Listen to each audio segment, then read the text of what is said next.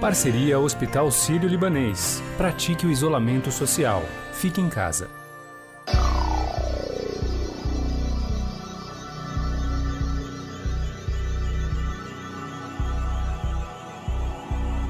A já abalada estrutura do governo do presidente Jair Bolsonaro pode ruir de vez se o Posto Ipiranga também abandonar a empreitada. Na sexta-feira, foi Sérgio Moro quem implodiu uma importante base de sustentação de Bolsonaro. A permanência de Paulo Guedes, um dos últimos esteios de credibilidade dessa gestão, também está em xeque. O principal motivo é a virada populista nos rumos da economia, no cenário devastador que a pandemia vai deixar. O governo federal apresentou na semana passada, sem detalhes, um programa chamado Pró-Brasil, que visa a recuperação. O cronograma de elaboração do programa foi apresentado pelo ministro-chefe da Casa Civil, Walter Braga Neto.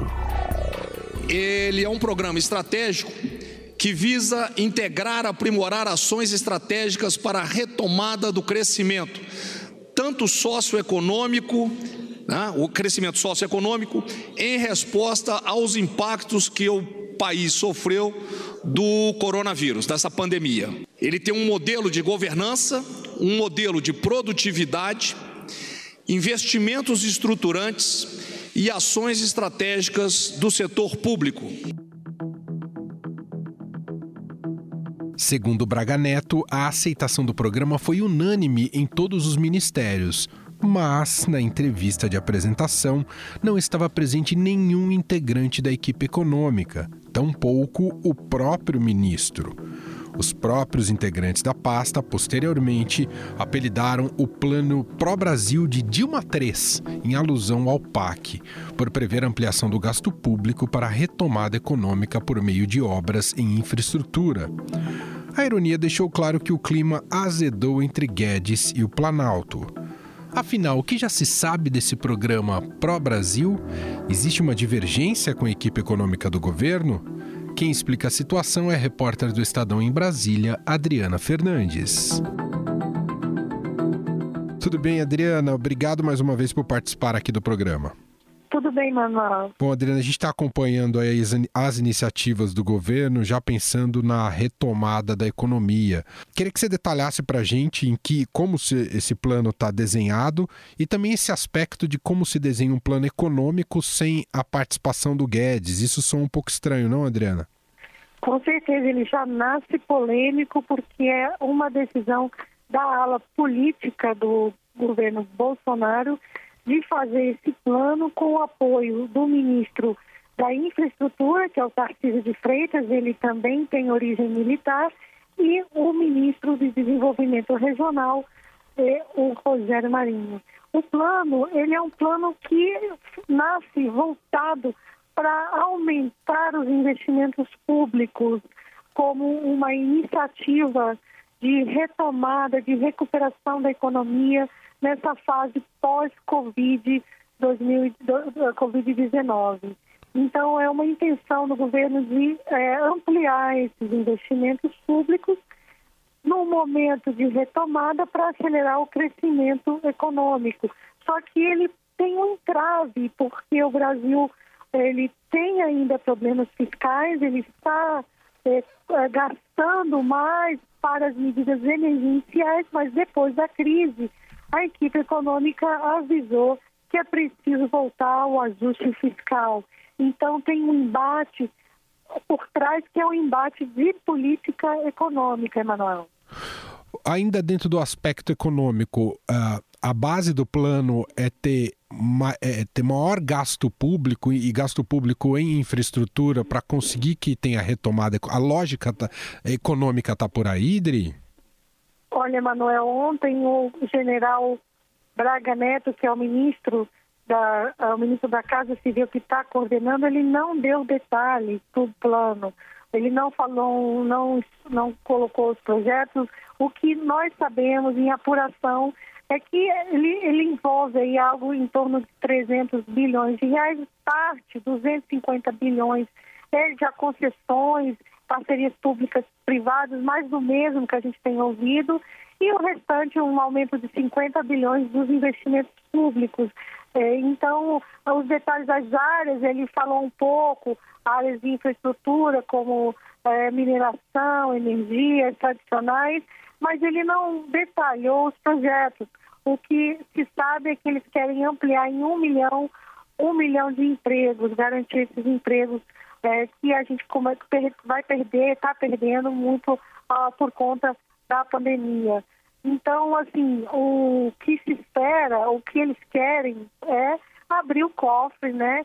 Abrir o cofre para aumento de investimento público. Tem o entrave, como eu falei, o entrave é da regra do teto de gastos. Eles estão tentando arrumar um jeito de aumentar e enfrentam resistências, né? Que já foram até públicas. Ontem, o secretário uh, de Política Econômica, integrante da equipe do ministro Paulo Guedes, ele avisou que o Estado não é um, não é um bom é, parceiro para a retomada e que ela tem que vir pela via do investimento privado. O ministro Guedes, ele e a sua equipe não participaram da elaboração, mas ele estava ontem na reunião que decidiu, é, que decidiu lançar o programa.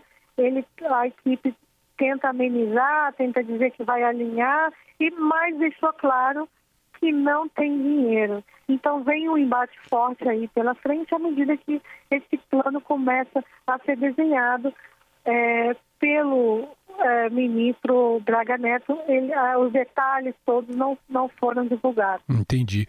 Agora, as raízes políticas desse plano. Há um, o Bolsonaro mira, como você bem escreveu em coluna no Estadão, está mirando a reeleição com esse plano também, Indri? Com certeza. Ele, a covid dezenove, ele abriu, abriu os cofres, né? Porque o orçamento de guerra que o governo É, espera que seja aprovado rapidamente pelo Congresso Nacional, ele dá uma ampla liberdade para a equipe econômica, para a área orçamentária, administrar as despesas durante o período da calamidade. Então, é, durante essa calamidade, o governo pode é, editar medidas provisórias, né, com crédito extraordinário voltado para a covid dezenove. Então, nessa janela, o governo tenta aproveitar para fazer esses investimentos, porque se ele é, fizer o crédito para esses investimentos públicos ainda em dois mil e vinte, mesmo que não seja gasto tudo agora, fica fora do teto de gasto. É por isso, Emanuel, a urgência do governo de lançar esse plano para pegar essa janela, abrir o cofre e preparar a economia para uma retomada mais rápida a tempo do presidente, é, da, da população ver essa melhora e chegar em dois mil e vinte e dois mais fortalecido e com condições do presidente é, passar para a reeleição. Muito bem, Adriana Fernandes, repórter do Estadão, colunista e tanto do Estadão quanto da Rádio Eldorado, contando um pouco mais para a gente dessa, dessas ideias em torno do pós-pandemia e como o governo busca alternativas para que haja uma recuperação, uma mínima recuperação, já que o choque tem sido bastante considerável. Adriana, obrigado aqui mais uma vez uh, pela participação em nosso programa e até uma próxima, Adri. Obrigada, Emanuel. Para a colunista do Estadão e da Rádio Eldorado, Eliane Cantanhede, a medida pode ser considerada uma afronta à equipe econômica do governo e pode ter efeitos drásticos, como a saída de Paulo Guedes. Paulo Guedes também está tendo problemas, porque o Paulo Guedes, essa era uma, um, esse era um confronto que mais cedo ou mais tarde ia acontecer e agora com a pandemia está colocado na arena, que é o confronto entre o liberalismo do Paulo Guedes e aquele grupo militar mais desenvolvimentista, mais estatista que é, cerca o presidente no Palácio do Planalto. Como você lança um plano econômico que tem três militares à mesa, o general Ramos, o general Braga Neto e o ministro Tarcísio Gomes de Freitas da Infraestrutura, que também vem da área militar, e não tem o ministro da Economia. É um plano econômico que não tem o ministro da Economia? É, e isso causou desconforto. Braga Neto, que é o chefe da Casa Civil, estava dizendo que foi mal interpretado o plano que o governo está lançando, esse plano econômico foi mal interpretado. Se foi mal interpretado, não foi pela mídia, foi pelo próprio Ministério da Economia, porque quem rebateu o plano foram os dois principais assessores do Paulo Guedes, né? Esse plano é mais ou menos o seguinte: enquanto o, plano, o Paulo Guedes fala de reduzir Brasília e aumentar o Brasil, reduzir o Estado, aumentar o, a economia privada, o plano faz o contrário. É o governo jogando caminhões de dinheiro em infraestrutura. Então, isso é um confronto de, é, é até ideológico e que enfraquece o Paulo Guedes. E se vocês notarem, o Paulo Guedes anda muito calado. Tem muita medida, bilhões para cá, bilhões para lá, para salvar a economia. Paulo Guedes muito recolhido. Ele, assim como Moro, não parece muito feliz. E, aliás, os dois, tanto o Paulo Guedes quanto o Moro, foram favoráveis à política do Mandetta de fazer isolamento social. Uma política que foi combatida em palavras e atos o tempo inteiro pelo presidente Jair Bolsonaro. Além desses dois que são superministros, você, vocês viram a queda do ministro Mandetta, que tinha mais do que o dobro da aprovação do Bolsonaro na condução do combate à pandemia. Você tem também a Tereza Cristina, ministra da Agricultura, que é super respeitada e que toda hora tem que refazer as pontes que Eduardo Bolsonaro, Abraham Weintraub e o Ernesto Araújo vão lá e quebram a picaretas, a, explodindo as pontes com a China. Então, a gente tem o presidente, até eu escrevi na coluna, né? Quanto mais popular o ministro, mais ele corre o risco com o chefe Jair Bolsonaro. De outro lado, o presidente, olha a gangorra, o presidente vai esvaziando os principais ministros, os ministros mais populares, e vai botando no lugar Roberto Jefferson, Valdemar da Costa Neto e Arthur Lira, que três alvos, tanto do Mensalão quanto do é, Petrolão. E esses, as portas do Palácio estão se abrindo para esses personagens e estão se fechando para os personagens, por exemplo, que lideraram a Lava Jato. A editora do B R Político, Vera Magalhães, sinaliza no mesmo sentido. A falta de sintonia entre Guedes e Bolsonaro pode indicar o fim próximo dessa relação. O Bolsonaro, com a sua extrema capacidade de criar crises para si mesmo, também resolveu desestabilizar o ministro da Economia em plena, em plena pandemia de covid dezenove. Ele lançou um plano aí mal ajambrado de infraestrutura.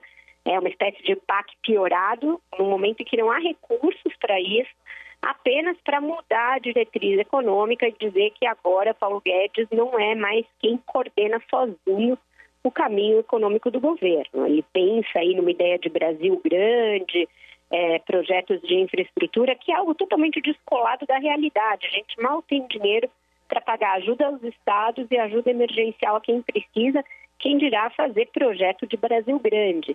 Então, isso foi, caiu como uma bomba no Ministério da Economia. Paulo Guedes não escondeu que não gostou, é, inclusive tem apelidado aí nos bastidores de PAC do Marinho, ele se distraído por Rogério Marinho, que é o ministro que encampou essa ideia. Então, as coisas também não vão bem para o lado do Ministério da Economia. Com a saída de Moro, nesse tom em que saiu, atirando para todos os lados, Paulo Guedes fica muito sozinho naquela tarefa de ser pilar deste governo que já vai caindo de maduro. Será que ele aguenta isso por muito tempo? Ele precisa aguentar isso por muito tempo? Então, é sim um fator a ser monitorado, a permanência ou não do ministro Paulo Guedes. E se ele sair, aí a economia, o setor do mercado, que tem sido muito condescendente com Jair Bolsonaro já desde a da campanha, passa a também não ter muitas razões para continuar no barco. Hoje a gente já tem Luciano Hang da Havan criticando Bolsonaro e apoiando Moro. E aí, assim como ele, outros desses empresários bolsonaristas e o mercado financeiro podem começar a desembarcar do Titanic enquanto ainda tem colete salva-vida à disposição. Para o economista, professor da F G V e diretor-geral da Fator Administração de Recursos, Paulo Gala, o trauma de uma eventual saída de Paulo Guedes vai depender de quem o substituir. Depende do substituto, né? E da capital do mercado, se tiver alguém mais pró-mercado, se especula, por exemplo, o presidente do Banco Central, se especula o presidente da Caixa, né? Que são executivos com uma cabeça mais pró-mercado, né? Então, é, é, essa troca, né, é diferente do caso do Sérgio Moro, né? Essa troca da economia vai depender do que ela vai sinalizar, entendeu? Se ela sinalizar que ainda é, é, é, são políticas, vamos dizer assim, pró-mercado, o mercado não vai entrar em pânico, né? Assim que lançada, a proposta governamental ganhou o apelido de Plano Marshall. A comparação histórica faz sentido? Em vinte segundos, vamos explicar se existem esses paralelos de fato ou se a empolgação estatal não passa de um marketing vazio. Em tempos de covid dezenove, vamos ser responsáveis, praticando isolamento social e não disseminando notícias de fontes desconhecidas. O Hospital Sírio-Libanês tem uma página especial com informações sempre atualizadas. Acesse h s l ponto org ponto b r barra coronavírus.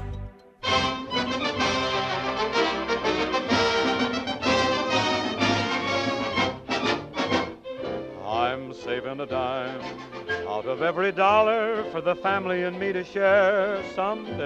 Como dissemos, a medida do governo foi comparada a um dispositivo usado pelos Estados Unidos pós-Segunda Guerra Mundial chamado Plano Marshall. Mas o que é esse tal de Plano Marshall?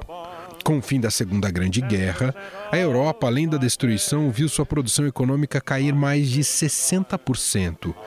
No início de junho de mil novecentos e quarenta e sete, o secretário de Estado americano, general George Marshall, ofereceu ajuda dos Estados Unidos para a recuperação do continente. The whole situation is critical in the extreme. We happen to be, very fortunately for ourselves, the strongest nation in the world today, certainly economically. Aliás, a O C D E conclamou as principais economias globais a adotarem ações coordenadas ao estilo de um plano Marshall. O C D E receta al mundo un rescate económico tipo Plan Marshall por pandemia de coronavirus con cuatro puntos básicos como son garantizar vacunas y tratamientos, liberar un colchón financiero inmediato para amortiguar el impacto negativo y aplazar pagos de impuestos y la reducción o moratoria de impuestos, especialmente a las pequeñas y medianas empresas, al sector turismo y al sector de servicios. Mas o ministro da Casa Civil do Brasil, Braga Neto, negou que o programa Pró-Brasil seja inspirado no Plano Marshall. Primeiro é o seguinte, não existe nenhum Plano Marshall. Isso aqui existe o Pró-Brasil, tá? Plano Marshall é outra coisa, dos Estados Unidos para fora. Isso aqui não é um programa de recuperação econômica. Ele é de crescimento socioeconômico. É para toda a estrutura, toda essa infraestrutura que foi, é, é, vamos dizer, abarcada ou foi atingida pela, pelo coronavírus. Para alguns especialistas, o Pró-Brasil se assemelha mais ao esforço fiscal do New Deal, do presidente Franklin Roosevelt, para tirar a economia americana da Grande Depressão dos anos trinta.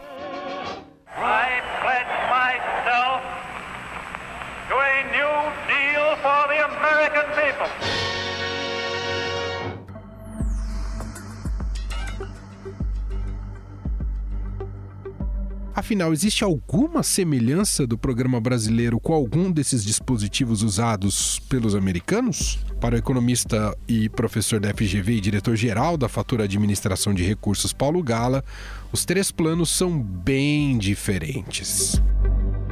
Numa conta grosseira, o Plano Marshall ele foi equivalente a qualquer coisa como vinte ou vinte e cinco por cento do P I B, do P I B americano da época. vinte a vinte e cinco por cento do P I B, né? Então, nós estamos falando de um plano que teria que ter no Brasil hoje, só para fazer uma conta meio de padaria, mas é só para dar a ideia da proporção, né? O nosso P I B é de sete trilhões de reais. Então, a gente teria que ter um plano aí de quase um trilhão, um trilhão e meio de reais de investimentos públicos, né?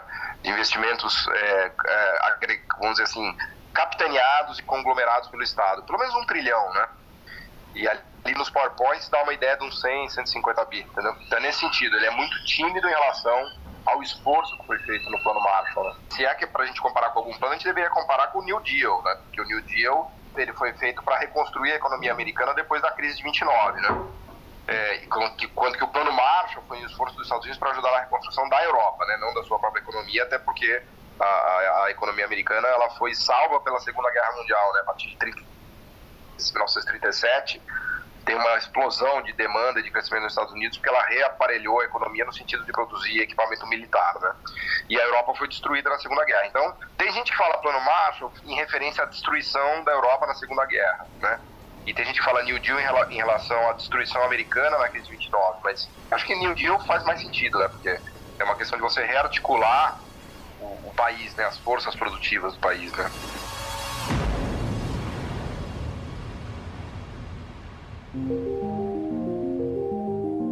E para encerrar a edição de hoje do podcast, está chegando ela, Renata Cafardo. Fique em casa com o Estadão, com Renata Cafardo. A nossa convidada de hoje é a atriz, produtora e diretora Bárbara Paz, que está há mais de quarenta dias isolada no seu apartamento no centro de São Paulo. Ela dividiu com a gente um pouco de como tem sido o dia a dia por lá nesses últimos tempos. Bom, minha rotina mudou porque eu não tenho saído de casa, eu estou fazendo todas as coisas em casa, mas eu não deixei de fazer ginástica, mas estou aqui trancada, já faz mais ou menos mais de quarenta dias, desde que começou, e não saí, só para levar o lixo embaixo e, e receber comida, né, coisas do delivery, eu, tipo alguma coisa que eu recebo de correio. Mas eu tento fazer ginástica, tento fazer uma yoga. No começo eu meditei mais do que eu estou meditando hoje, mas tento pelo menos duas vezes por semana meditar um pouco. Isso é parte da minha rotina que talvez até no meu dia a dia, que eu trabalho muito e corro para lá e para cá, eu não, às vezes, por causa, devido ao trânsito de São Paulo, eu não conseguia nem ir na academia ou ir na, no estúdio de yoga. Enfim, aí cozinho, lavo louça, limpo a casa. E tá sendo ótimo essa parte, porque que tudo bem, é claro que dá uma canseira muitas vezes, mas eu sempre fiz isso também de alguma forma. Agora, é, nem todo dia, uma coisa meio, parece que eu tô num avião, sabe? Não vou pisar na terra mais, porque ah, quando que a gente vai chegar, né? Quando que vai, que vai aterrissar, né? Por enquanto tá mais seguro ficar aqui em cima, então é aqui em cima que eu vou ficar, eu moro no décimo oitavo andar. A Bárbara também falou que tem certeza de que o mundo não será mais o mesmo depois que tudo isso acabar. Eu não tenho dúvida que vai mudar algo. Eu tenho a esperança que o ser humano vai evoluir. Eu acho que o olhar para o outro, isso tudo que está acontecendo de solidariedade, de afetos, de união online, principalmente nas artes, o que eles têm feito, dado de presente para o mundo, né? Isso tudo, eu sei, é inesquecível. As pessoas se juntando, fazendo grupos para ajudar o outro, para fazer campanhas, para arrecadação de alimentos em todas, para ajudar as comunidades, para ajudar o seu vizinho. É, tudo o que está acontecendo vai mudar o ser humano. Eu não tenho dúvida que vai mudar. O Estadão Notícias desta segunda-feira vai ficando por aqui. Contou com a apresentação minha, Emanuel Bonfim, participação de Renata Cafardo, produção de Gustavo Lopes e Bárbara Rubira e montagem de Nelson Volter. Diretor de jornalismo do Grupo Estado é João Fábio Caminoto. O nosso e-mail é podcast arroba estadão ponto com. Um abraço para você e a gente se fala daqui a pouco, às cinco da tarde, com mais uma edição do podcast Na Quarentena. Estadão Notícias.